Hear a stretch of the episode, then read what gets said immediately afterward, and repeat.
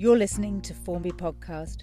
In this podcast, we hear Barry Jones and the Southbound Attic Band playing their music and their songs, reading the story, inspired by Wind in the Willows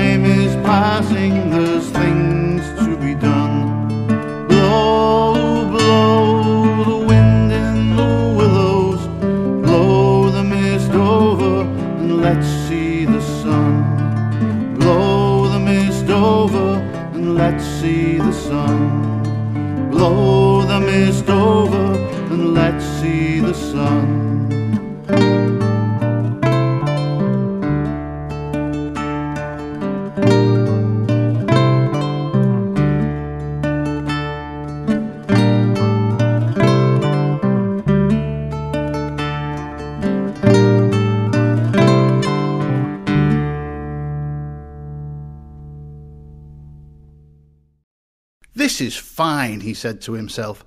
This is better than whitewashing. The sunshine struck hot on his fur, soft breezes caressed his heated brow, and after the seclusion of the cellarage he had lived in so long, the carol of happy birds fell on his dulled hearing almost like a shout. Jumping off all his four legs at once, in the joy of living and the delight of spring without its cleaning, he pursued his way across the meadow till he reached the hedge on the further side.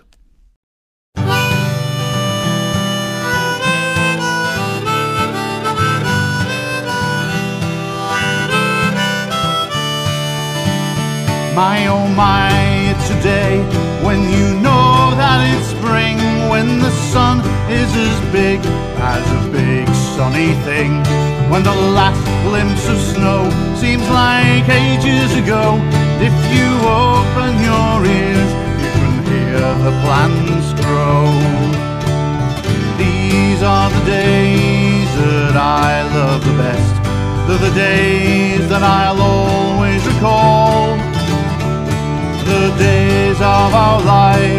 I think you'll agree. The very best days of them all. Another winter's over, and I'm grateful I can say I've survived to enjoy this glorious spring day. I've got no time for gleaning, and the paint will have to wait. I'm as free as a bird, and birds don't decorate. Oh, these are the days that I love the best, the days that I'll always recall. The days of our lives, I think you'll agree, the very best days of them all. I'm sorry if you think that I'm a bit over the top, just to be a bit too effusive, and you want stop. But I'll drink in this day till we run out of time, and I'll savor it all like the very best wine. Cause these are the days that I love the best. They're the days that I'll always recall. The days of our lives, I think you'll agree. The very best days of them all.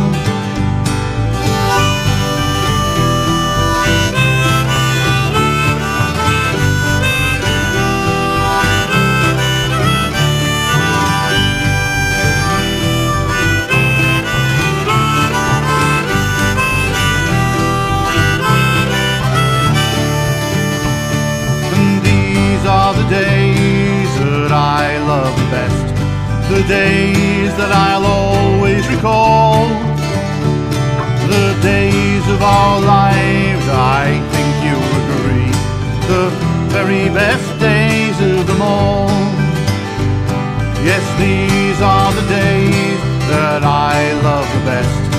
The days that I'll always recall the days of our lives, I think you'll agree, the very best days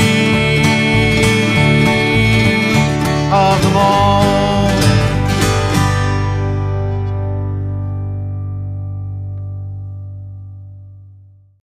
That? Oh, that's just the Wildwood, said the rat shortly. We don't go there very much, we river bankers.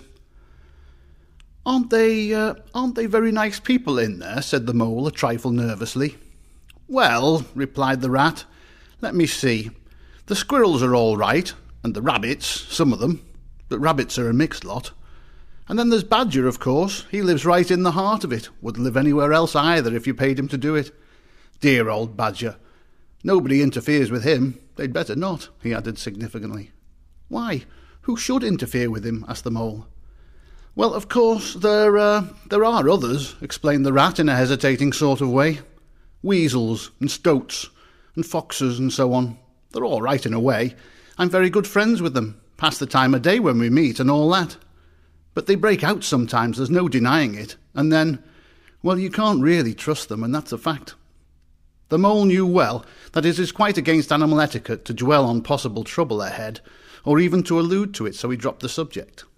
And beyond the wildwood again, he asked, where it's all blue and dim, and one sees what may be hills, or perhaps they mayn't, or something like the smoke of a town, or is it only cloud drift? Beyond the wildwood comes the wide world, said the rat, and that's something that doesn't matter either to you or me.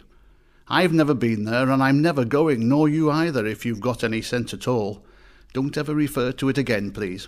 Now then, here's our backwater at last, where we're going to lunch.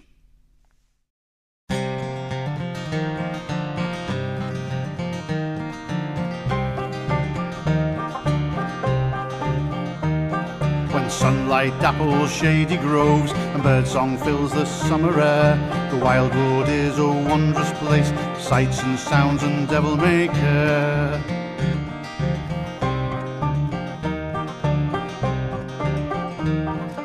But when twilight shadows long fade in an expectant hush, the wildwood turns into a place where sprites dumbfound and demons rush. In the wildwood, in the wildwood, in the wildwood. So if you wander there alone and find that twilight time is near, best beware of everything, but most of all fear your own fear. In the wild wood, in the wild wood, in the wild wood.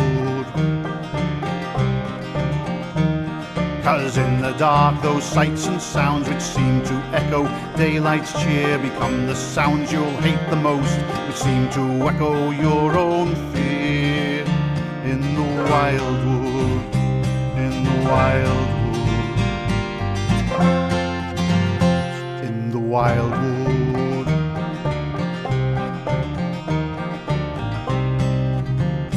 In the wild, in the wild wood.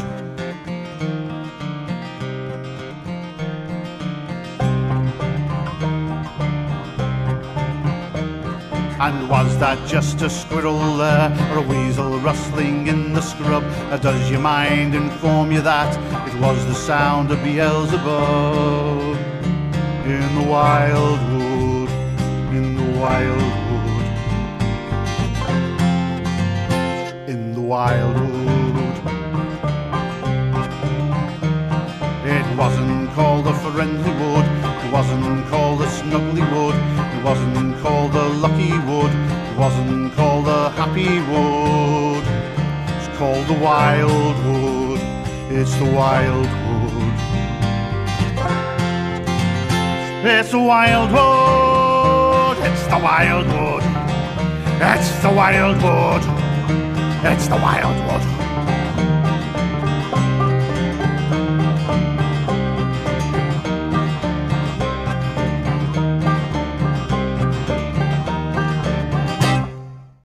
You knew it must come to this sooner or later, Toad, the Badger explained severely. You've disregarded all the warnings we've given you. You've gone on squandering the money your father left you, and you're getting us animals a bad name in the district by your furious driving and your smashes and your rows with the police.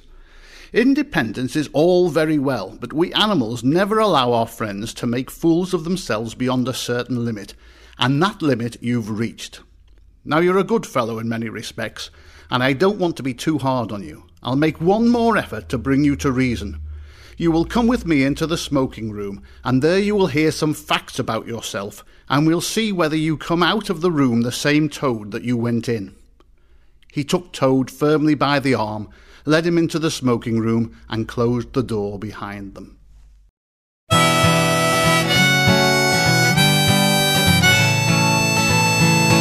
In almost every life, there are many paths to follow. Most of us believe that we can choose. Some think it's preordained and their lot they have to swallow. There's someone else to blame then if they win or if they lose.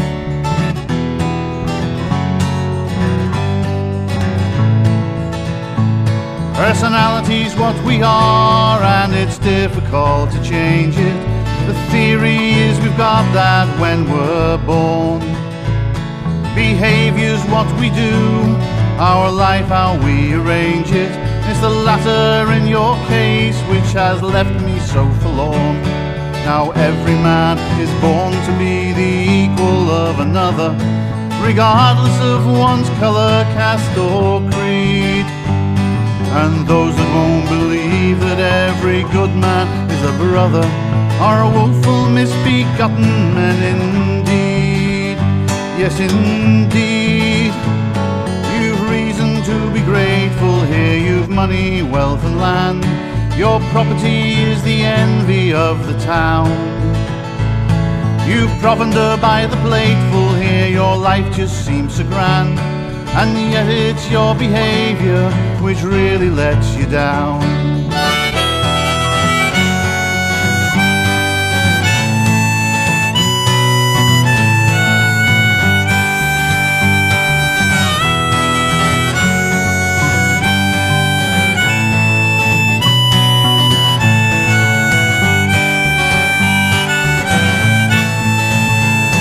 It's time you learned that money's not the measure of a man. Integrity and honour are what's important in the end. And when you finally show me that you really understand, that's when I'll be proud to say you really are my friend. Now every man is born to be the equal of another, regardless of one's colour, caste or creed. And those that won't believe that every good man is a brother are a woeful misbegotten men indeed. Yes, indeed.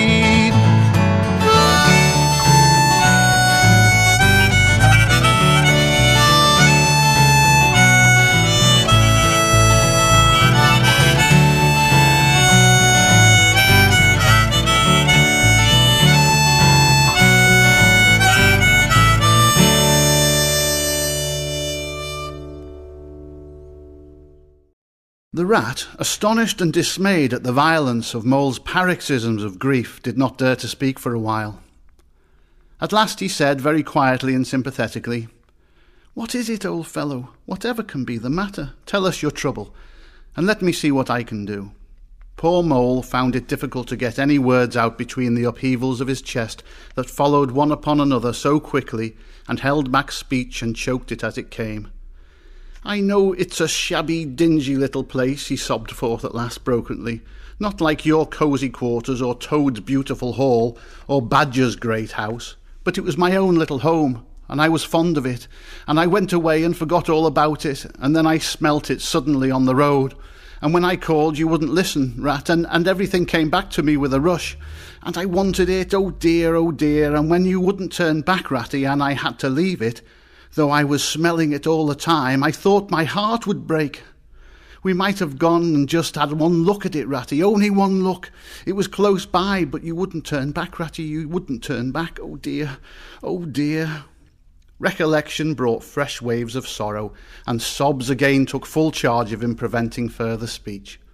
The rat stared straight in front of him, saying nothing, only patting Mole gently on the shoulder. After a time he muttered gloomily, I see it all now. What a pig I've been. A pig, that's me, just a pig. A plain pig. He waited till Mole's sobs became gradually less stormy and more rhythmical. He waited till at last sniffs were frequent and sobs only intermittent. Then he rose from his seat, and remarking carelessly, Well, now we'd really better be getting on, old chap, set off up the road again over the toilsome way they had come. Wherever are you going to, Ratty? cried the tearful Mole, looking up in alarm. We're going to find that home of yours, old fellow, replied the Rat pleasantly. So you'd better come along, for it will take some finding, and we shall want your nose.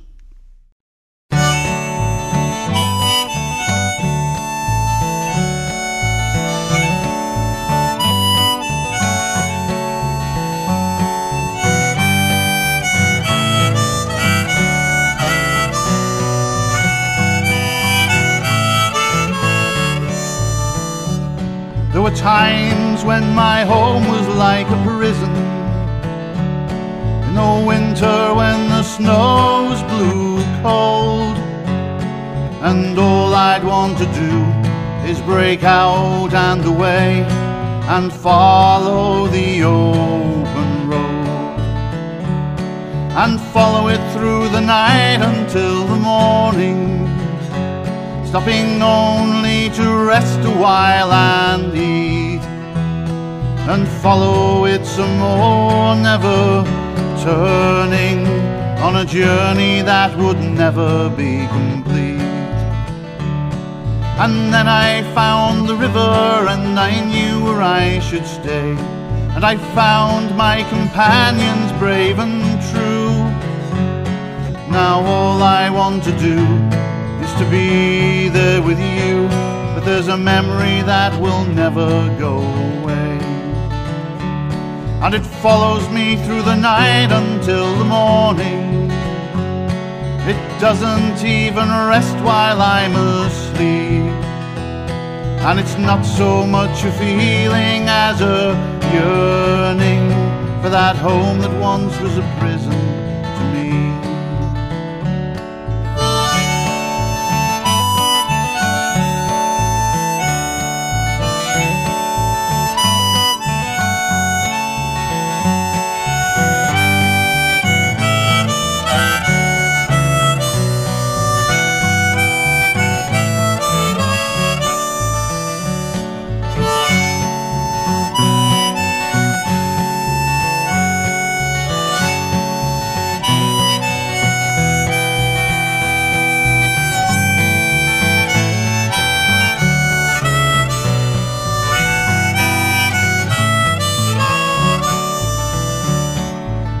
home's where the heart is, and that's mostly here with you. But part of it's in the place where I belonged. A shabby little house with a shabby little door, and you know I haven't seen it for so long. But now I'd search all night until morning to find my house and see it one more time. And it's not so much a yearning as a burning. It wasn't up to much, but it was mine. It wasn't up to much, but it was mine. It wasn't up to much, but it was mine. Mole, I'm afraid they're in trouble. Little Portly is missing again, and you know what a lot his father thinks of him though he never says much about it. What, that child? said the mole lightly. Well, suppose he is. Why worry about it? He's always straying off and getting lost and turning up again. He's so adventurous. But no harm ever happens to him. Everybody hereabouts knows him and likes him, just as they do old Otter. And you may be sure some animal or other will come across him and bring him back again all right. Why, we found him ourselves miles from home and quite self-possessed and cheerful. Yes, but this time it's more serious, said the rat gravely. He's been missing for some days now, and the otters have hunted everywhere, high and low, without finding the slightest trace. And they've asked every animal, too, for miles around, and no one knows anything about him. Otter's evidently more anxious than he'll admit. I got out of him that young Portly hasn't learned to swim very well yet, and I can see he's thinking of the weir. There's a lot of water coming down still, considering the time of the year, and the place always had a fascination for the child. And then there are, well, traps and things, you know. Otter's not the fellow to be nervous about any son of his before it's time, and now he is nervous. When I left, he came out with me, said he wanted some air, and talked about stretching his legs, but I could see it wasn't that. So I drew him out and pumped him, and got all from him at last. He was going to spend the night watching by the ford. You know the place where the old ford used to be in bygone days before they built the bridge.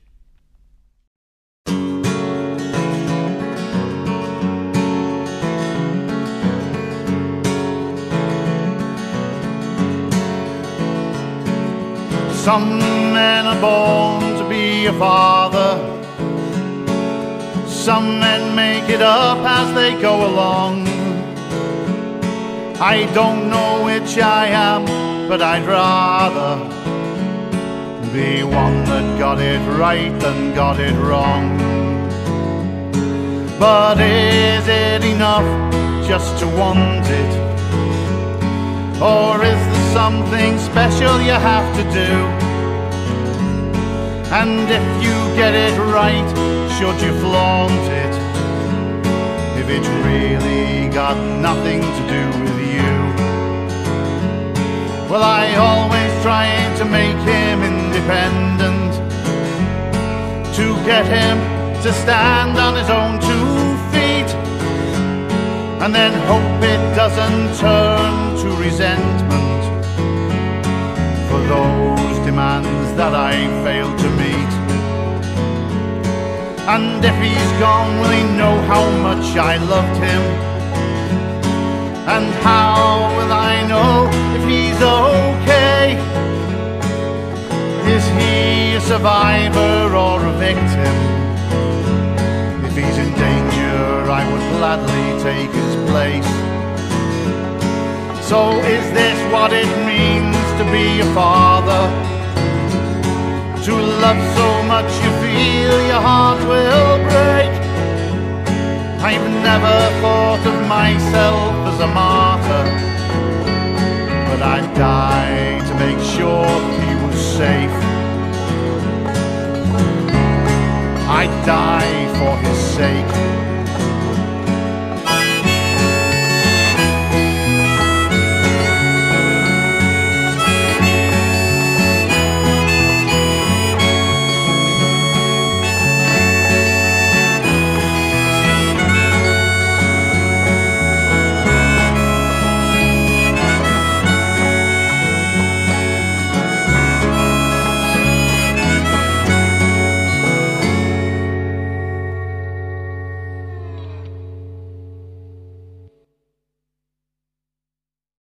They had many interesting talks together after that as the dreary days went on, and the jailer's daughter grew very sorry for Toad and thought it a great shame that a poor little animal should be locked up in prison for what seemed to, to her a very trivial offence. Toad, of course, in his vanity, thought her interest in him proceeded from a growing tenderness, and he could not help half regretting that the social gulf between them was so very wide, for she was a comely lass and evidently admired him very much. If you ask me how it happened, I really couldn't say. I'm not prone to rash decisions, it's really not my way. But then I can't deny it, even if I tried, and if I was forced to make a choice, I would keep you by my side. They say that if you love someone, you must learn to let them go. And so I say farewell, my love, and good luck on the road. Good luck on the road. Good luck on the road. Farewell to you, my one true love, and good luck on the road.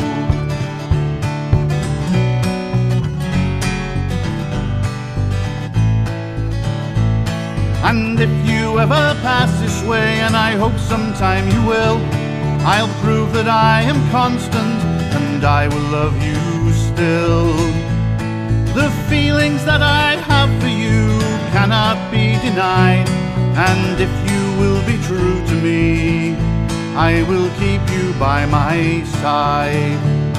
They say that if you love someone, you must learn to let them go. And so I say farewell, my love, and good luck on the road. Good luck on the road. Good luck on the road. Farewell to you, my one true love, and good luck on the road.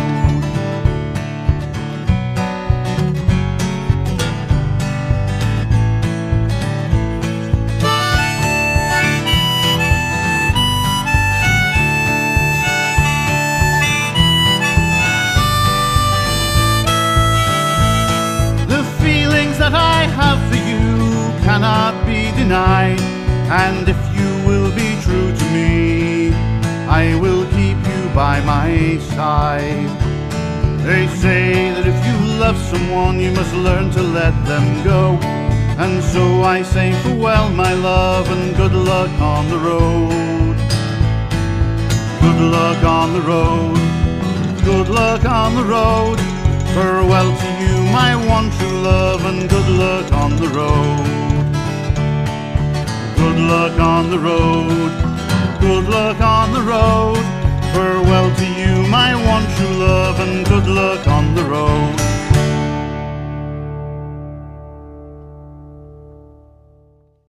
By this time their meal was over, and the seafarer, refreshed and strengthened, his voice more vibrant, his eye lit with a brightness that seemed caught from some faraway sea beacon, filled his glass with the red and glowing vintage of the south, and leaning towards the water rat, compelled his gaze, and held him body and soul while he talked. Those eyes were of the changing foam streaked grey green of leaping northern seas. In the glass shone a hot ruby that seemed the very heart of the south, beating for him who had courage to respond to its pulsation. The twin lights, the shifting grey and the steadfast red, mastered the water rat and held him bound, fascinated, powerless. The quiet world outside their rays receded far away and ceased to be. And the talk, the wonderful talk, flowed on. Or was it speech entirely, or did it pass at times into song? Shanty of the sailors weighing the dripping anchor, sonorous hum of the shrouds in a tearing northeaster, ballad of the fisherman hauling his nets at sundown against an apricot sky, chords of guitar and mandolin from gondola or caique. Did it change into the cry of the wind, plaintive at first, angrily shrill as it freshened, rising to a tearing whistle, sinking to a musical trickle of air from the leech of a bellying sail? All these sounds the spellbound listener seemed to hear, and with them the hungry complaint of the gulls and the sea mews, the soft thunder of the breaking wave, and the cry of the protesting shingle. And now, he was softly saying, I take to the road again, holding on southwestwards for many a long and dusty day, till at last I reach the little grey sea town I know so well that clings along one steep side of the harbour. And you, you will come too, young brother, for the days pass and never return, and the south still waits for you. Take the adventure, heed the call now ere the irrevocable moment passes. 'Tis but a banging of the door behind you, a blithesome step forward, and you are out of the old life and into the new. Then some day, some long day hence, jog home here if you will, when the cup has been drained and the play has been played, and sit down by your quiet river with a store of goodly memories for company.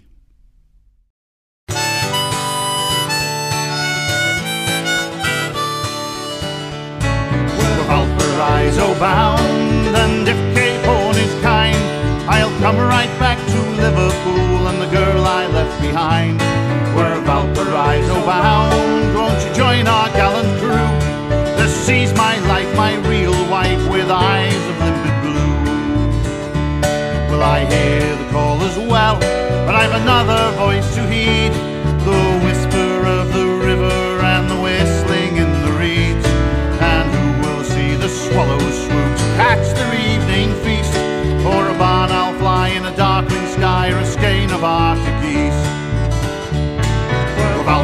Valparaiso bound, we're leaving with the tide, and we won't see dry land again till we reach the other side. We're Valparaiso bound, will you come along with me and leave behind the riverside for the glories of the sea?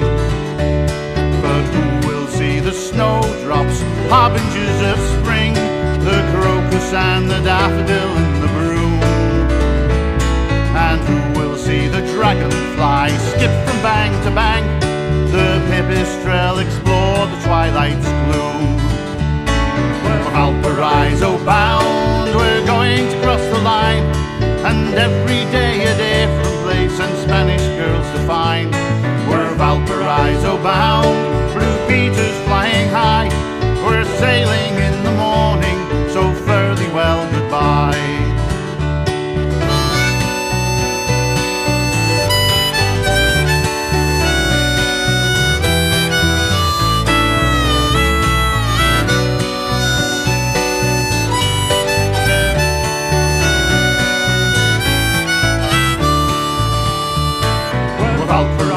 bound,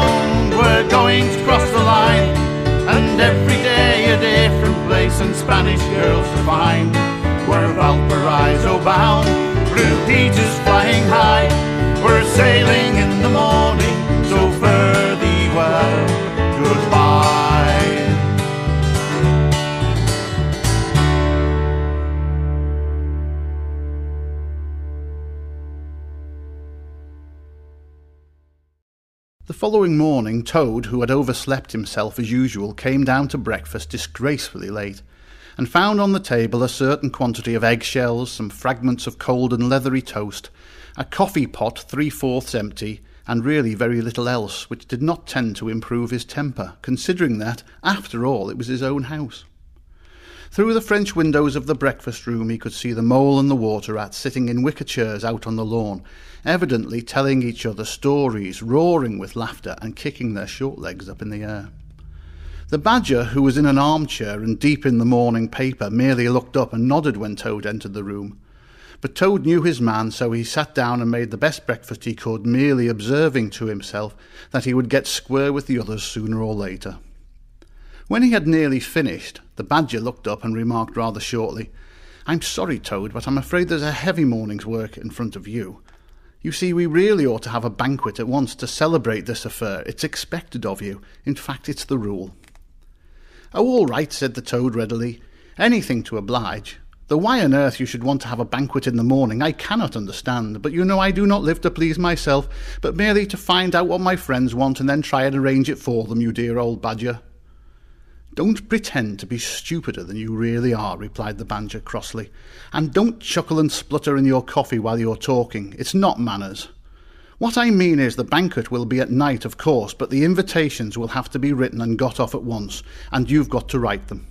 Now sit down at that table, there's stacks of letter paper on it with Toad Hall in the top in blue and gold, and write invitations to all our friends, and if you stick to it we shall get them out before luncheon. And I'll bear a hand too, and take my share of the burden. I'll order the banquet. Some say I'm just a dandy, and well vacuous of mind. But I think that I'm elegant and well miraculous at times. Some people seem to like me and the funny things I do. I know I can be sensible, I can be a buffoon too. I'm not entirely sure which one is me. Am I a fool or a clown?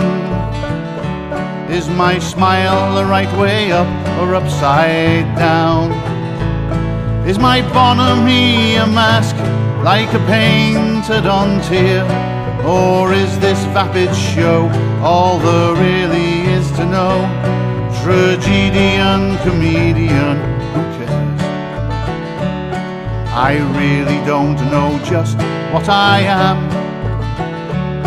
But I can tell you something, yes I can.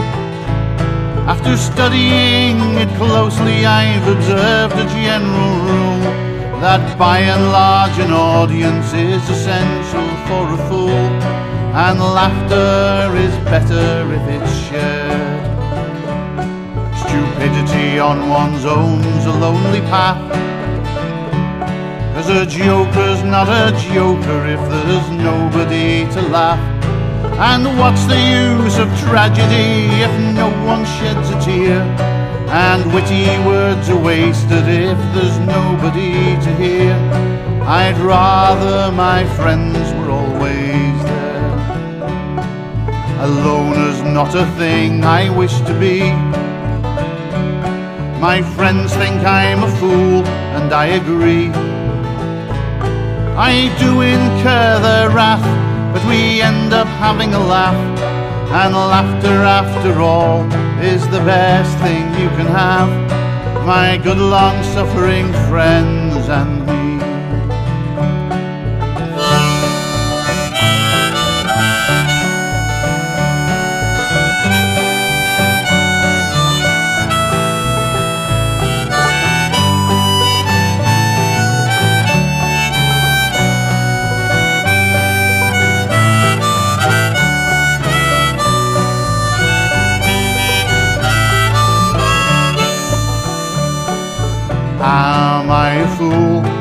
Clown? Is my smile the right way up or upside down? Well, I really don't care, just as long as my friends are there. And all that I have, I will willingly share with my good long suffering friends and me.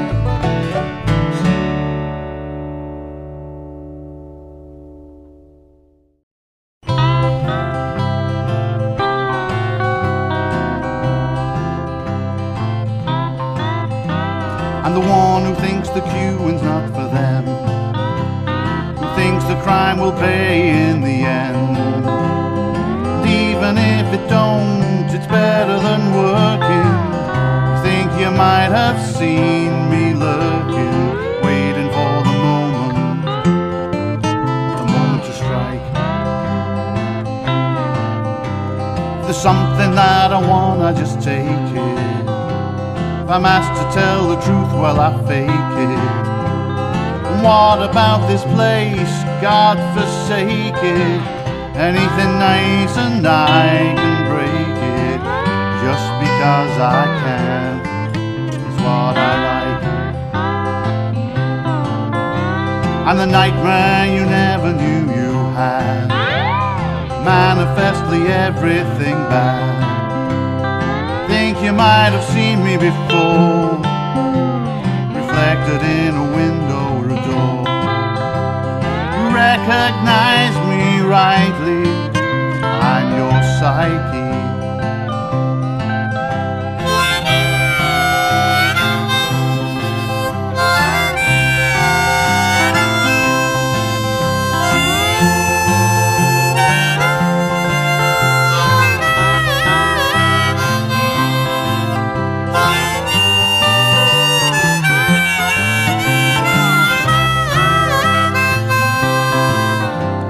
The moral of this story isn't clear, don't abandon hope, all ye who enter here.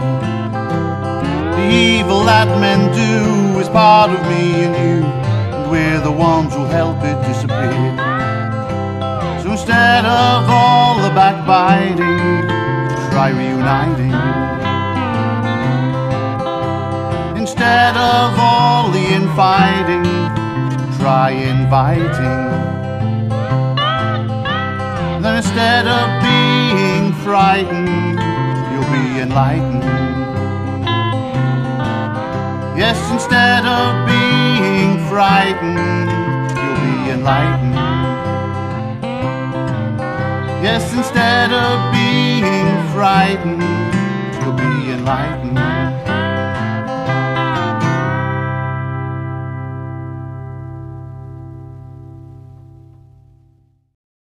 Sometimes, in the course of long summer evenings, the friends would take a stroll together in the wildwood, now successfully tamed so far as they were concerned.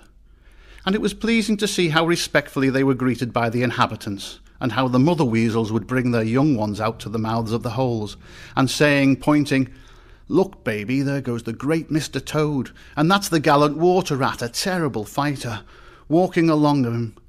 And yonder comes the famous Mr. Mole, of whom you so often have heard your father tell. But when their infants were fractious and quite beyond control, they would quiet them by telling how if they didn't hush them and not fret them, the terrible grey badger would up and get them. This was a base libel on Badger, who, though he cared little about society, was rather fond of children. But it never failed to have its full effect.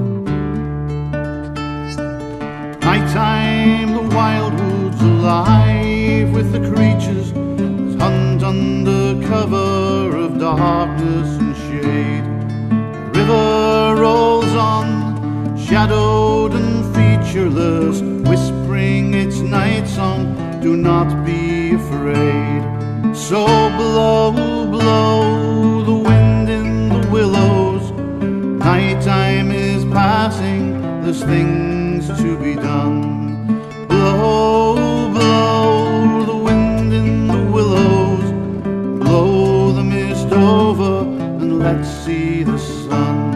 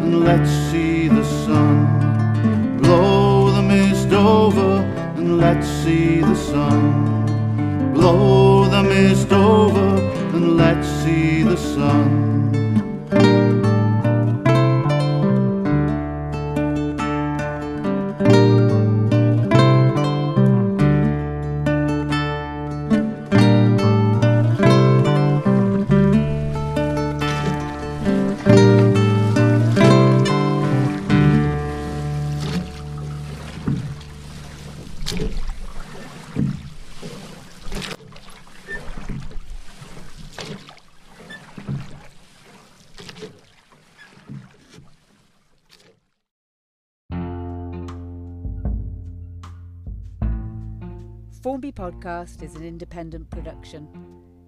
If you'd like to contact us, email us at formbypodcast at gmail.com and we'll share your story.